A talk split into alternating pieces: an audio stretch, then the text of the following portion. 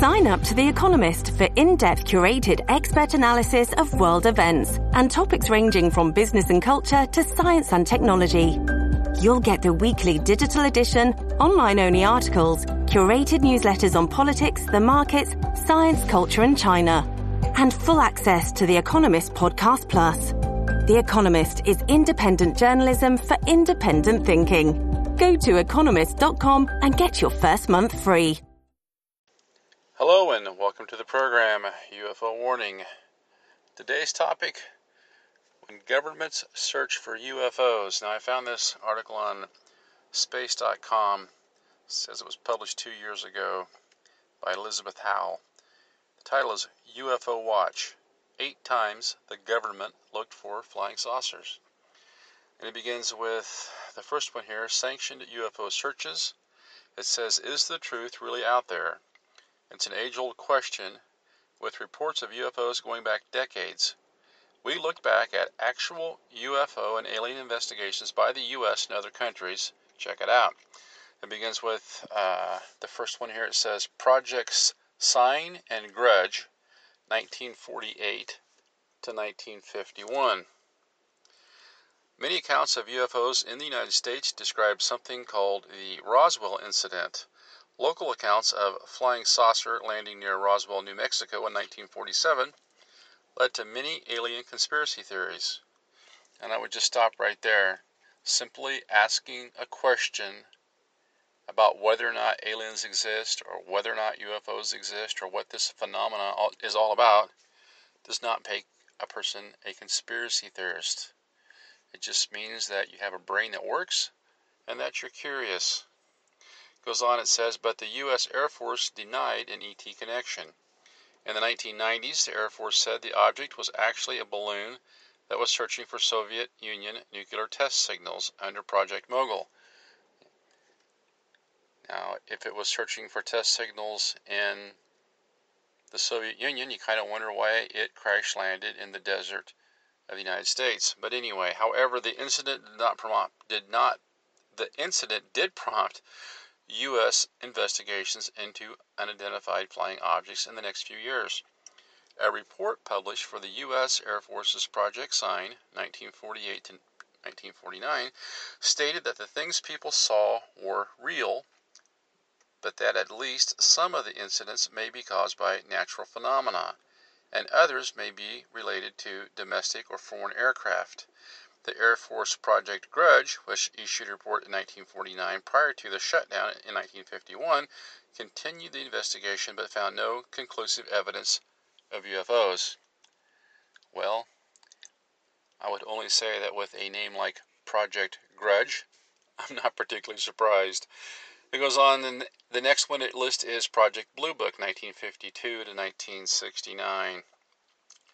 It says Project Blue Book was yet another program from the U.S. Air Force following up on Projects Sign and Grudge. The program conducted a series of studies between 1952 and 1969 to figure out if UFOs could hurt national security and to search for UFO data.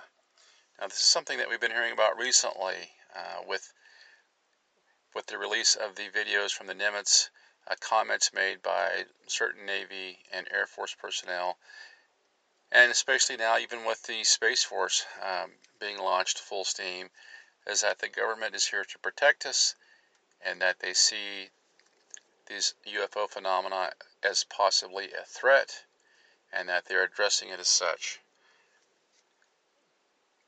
They seem a little long on potential panic, but they're short on details. Now, the article continues Project Blue Book was yet another program from the U.S. Air Force following up on Project Sign and Grudge. The program conducted a series of studies between 1952 and 1969 to figure out if UFOs could hurt national security. To search for UFO data, more than 10,000 of those case files are freely available on the Internet Archive. According to Encyclopedia Britannica, investigators ultimately collected more than 12,000 sightings and classified them as either identified, meaning the events could be explained by astronomical, atmospheric, or human phenomena, or unidentified. That category made up about 6% of the total number of reported cases.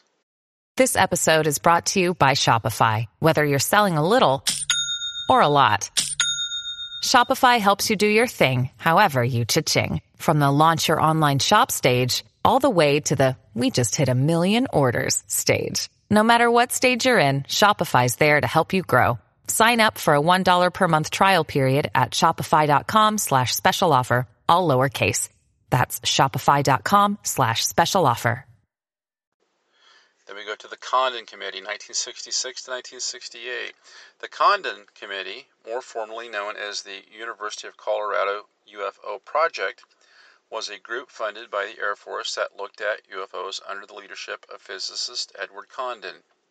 The group re examined the information from Project Blue Book and published its efforts in the scientific study of, uh, of unidentified flying objects, also known as the Condon Report, in 1968. According to How Stuff Works, the Condon Report found that about one third of the cases couldn't be explained, even though the introduction stated that further extensive study of UFOs probably cannot be justified on the expectation that science will be advanced thereby. Hmm. Do you think they had an agenda? Thousands of unexplained UFO reports?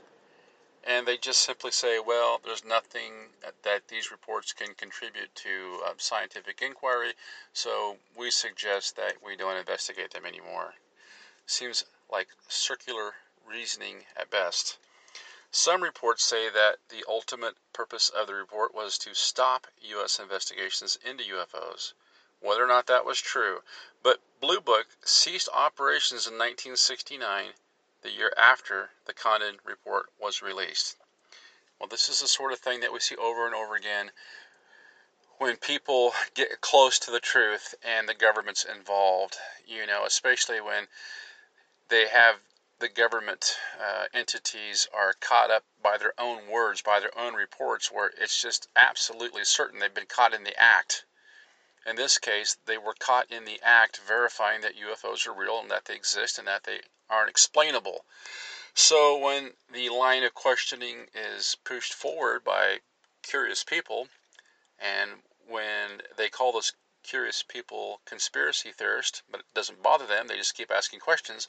Well, eventually, what happens is um, they get together the committee of the Grand Poobah, the debunkers, and they put together a little something something to ease the minds of the sheep and tell them not to worry about it, go back to sleep. UFOs are all a figment of your imagination. And that appears to be what happened here. It goes on Project Ozma 1960. Project Ozma stands out because it was the first time humans tried to look for radio signals from outside the solar system. You know, I'm not sure that's correct because we have records of Tesla thinking that he had received signals from uh, aliens. So to say this was the first time that humans looked for it, I think is a little presumptuous not trying to be critical here, but I'm just trying to approach this whole thing with an open mind. It says it was named after the imaginary land of Oz in the 1900 book, The Wonderful Wizard of Oz, and in the 1939 film, The Wizard of Oz. Funding came from the National Science Foundation. According to the SETI Institute, for this project, radio astronomer Frank Drake chose to examine the stars Tau Ceti, in the constellation of Cetus, the Whale, and Epsilon Eridani in the constellation Eridanus, the River. These stars were monitored at were monitored at the 21 centimeter 8.3 inch emission line for six hours a day from April to July 1960. No signal was found except for an early false, alarm caused by a secret military experiment, the SETI Institute stated. Well, that could show you right there how compartmentalized things are. So this is 1960, and the government has SETI searching for extraterrestrial radio activity, and right off the bat they pick up a secret military program. that ought to tell you something. 60 years ago, and these guys are hard at work in, in deeply compartmentalized secret projects. NASA SETI 1970s to 1993. It says SETI is a term for a group of researchers who participate in the search for extraterrestrial intelligence. NASA conducted SETI searches using the Arecibo and Goldstone antennas starting in the 1970s. The program was canceled in 1993, shortly after observations officially started. NASA renamed the program the High Resolution Microwave Survey Program late in its existence, which came which some say was done to mask that it was actually a SETI program.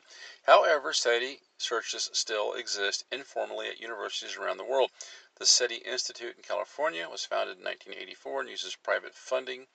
In 2007, the Allen Telescope Array, which is devoted to observations from the SETI Institute, opened with the help of funding from Microsoft co founder Paul Allen. It continues observations to this day. Goes on and says NASA, NASA Astrobiology Institute 1998 to present. While astrobiology doesn't focus on the UFOs, it it does examine under what circumstances life from micro from microbial to intelligence could arise. The NASA Astrobiology Institute seeks to encourage researchers to collaborate across disciplines to answer a range of questions. Is life possible on icy moons? What kind of microbes could survive the, ex- the extreme conditions of Mars? What is the habitable zone of a star? NIA is only one of six branches of NASA's astrobiology program.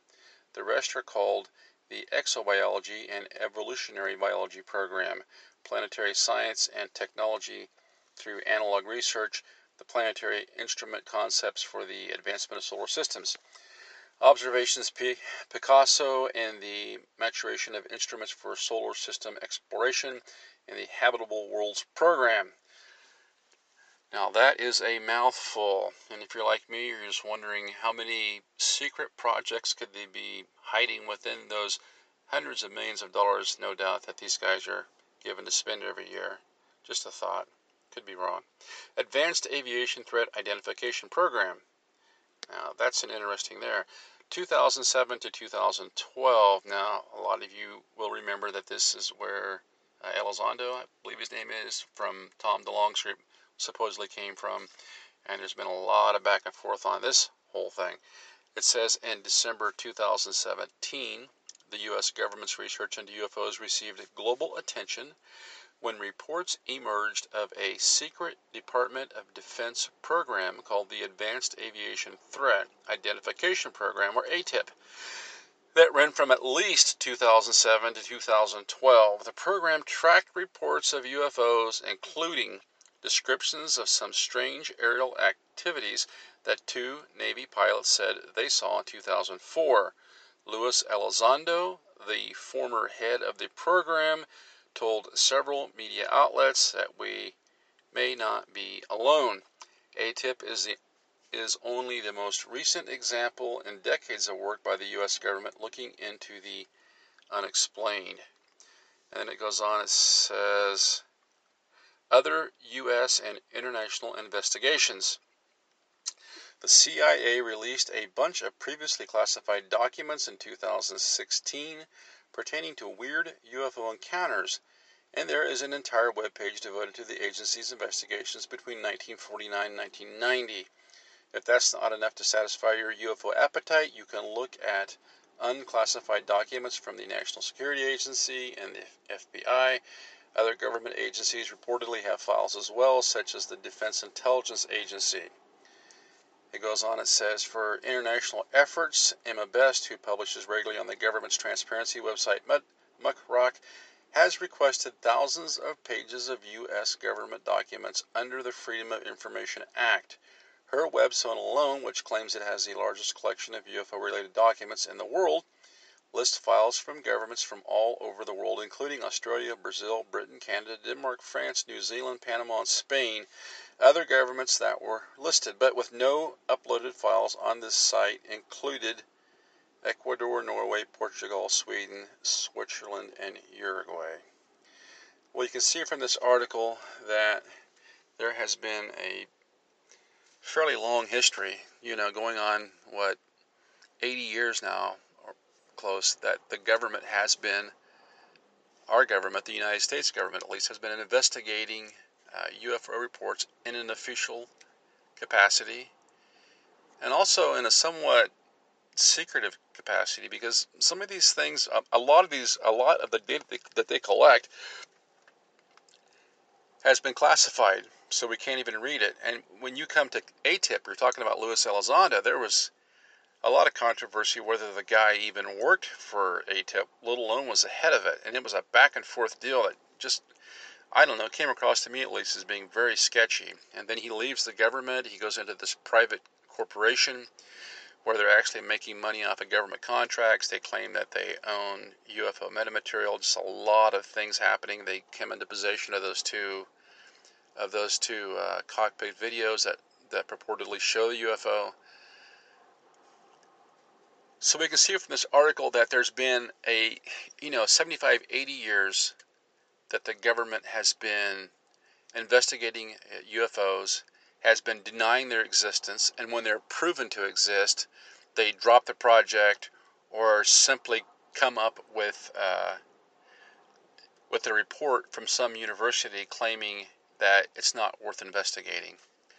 So you have to wonder what what is the objective here? What what's the goal? What are the motives for the government to even to even bother with investigating UFOs? Now, of course, they've told us that they're concerned that they could be a threat I have to wonder. Maybe I think they already know what they know.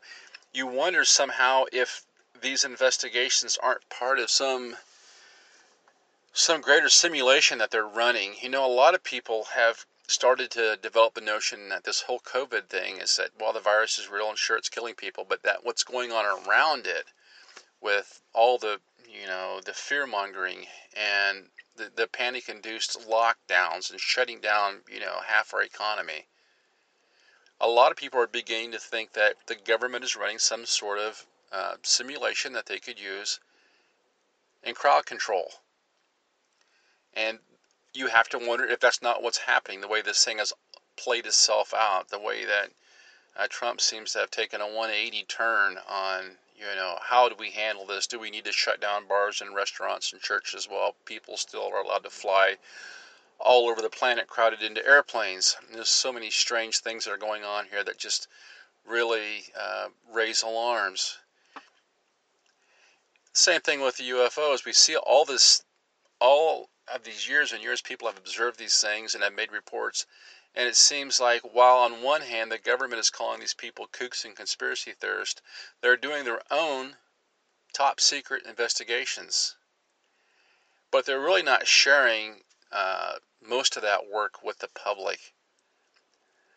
So you have to ask yourself, well, why are they spending, uh, you know, millions of dollars on these UFO investigations? Why do you have a whole department called AATIP, you know, secretly hidden away in the Pentagon somewhere? If it's not to truly find out what this phenomena consists of. And yeah, I do think they are trying to get a handle on what UFOs are, but I think a lot more of it is they're trying to get a handle on the narrative and what people think UFOs are. And after seeing the way this whole COVID thing has played out, I wonder if the government is not also in the business of running simulations on UFO disclosure. Perhaps this last big uh, disclosure that we had with the Air Force pilots that had filmed the UFOs, you know, the Nimitz Battle Carrier Group and the one on the East Coast the way this whole thing was released to the public seemed quite sketchy. I mean, it, to me, it was released through the New York Times, of course, and then DeLonge's group, this this former rock star who's tied up with all these rich and powerful and deep state actors. Didn't seem to go through the same normal channels that you would expect a disclosure to go through. And I see similarities between that and between how this whole strange COVID lockdown thing is going. I mean, it seems like we get more information from CNN than we do from the CDC. Not that I would trust the CDC either. But we have so much conflicting information coming in, and we seem like there's so much emotional uh, involvement involved in these decisions where the public is making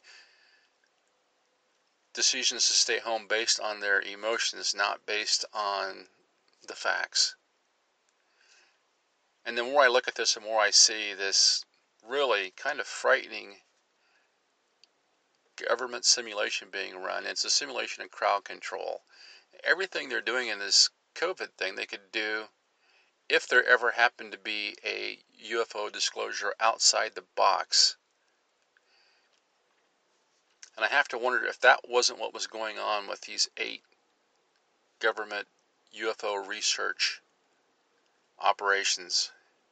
I'm not so sure they were there to research the UFOs as much as they were there to research the public's reaction to the UFOs and to somehow get a handle on that and to control it. Because we both know that governments are all about control. If a government doesn't have control, it's no longer a government. Until next time, this is UFO Warning. Over and out.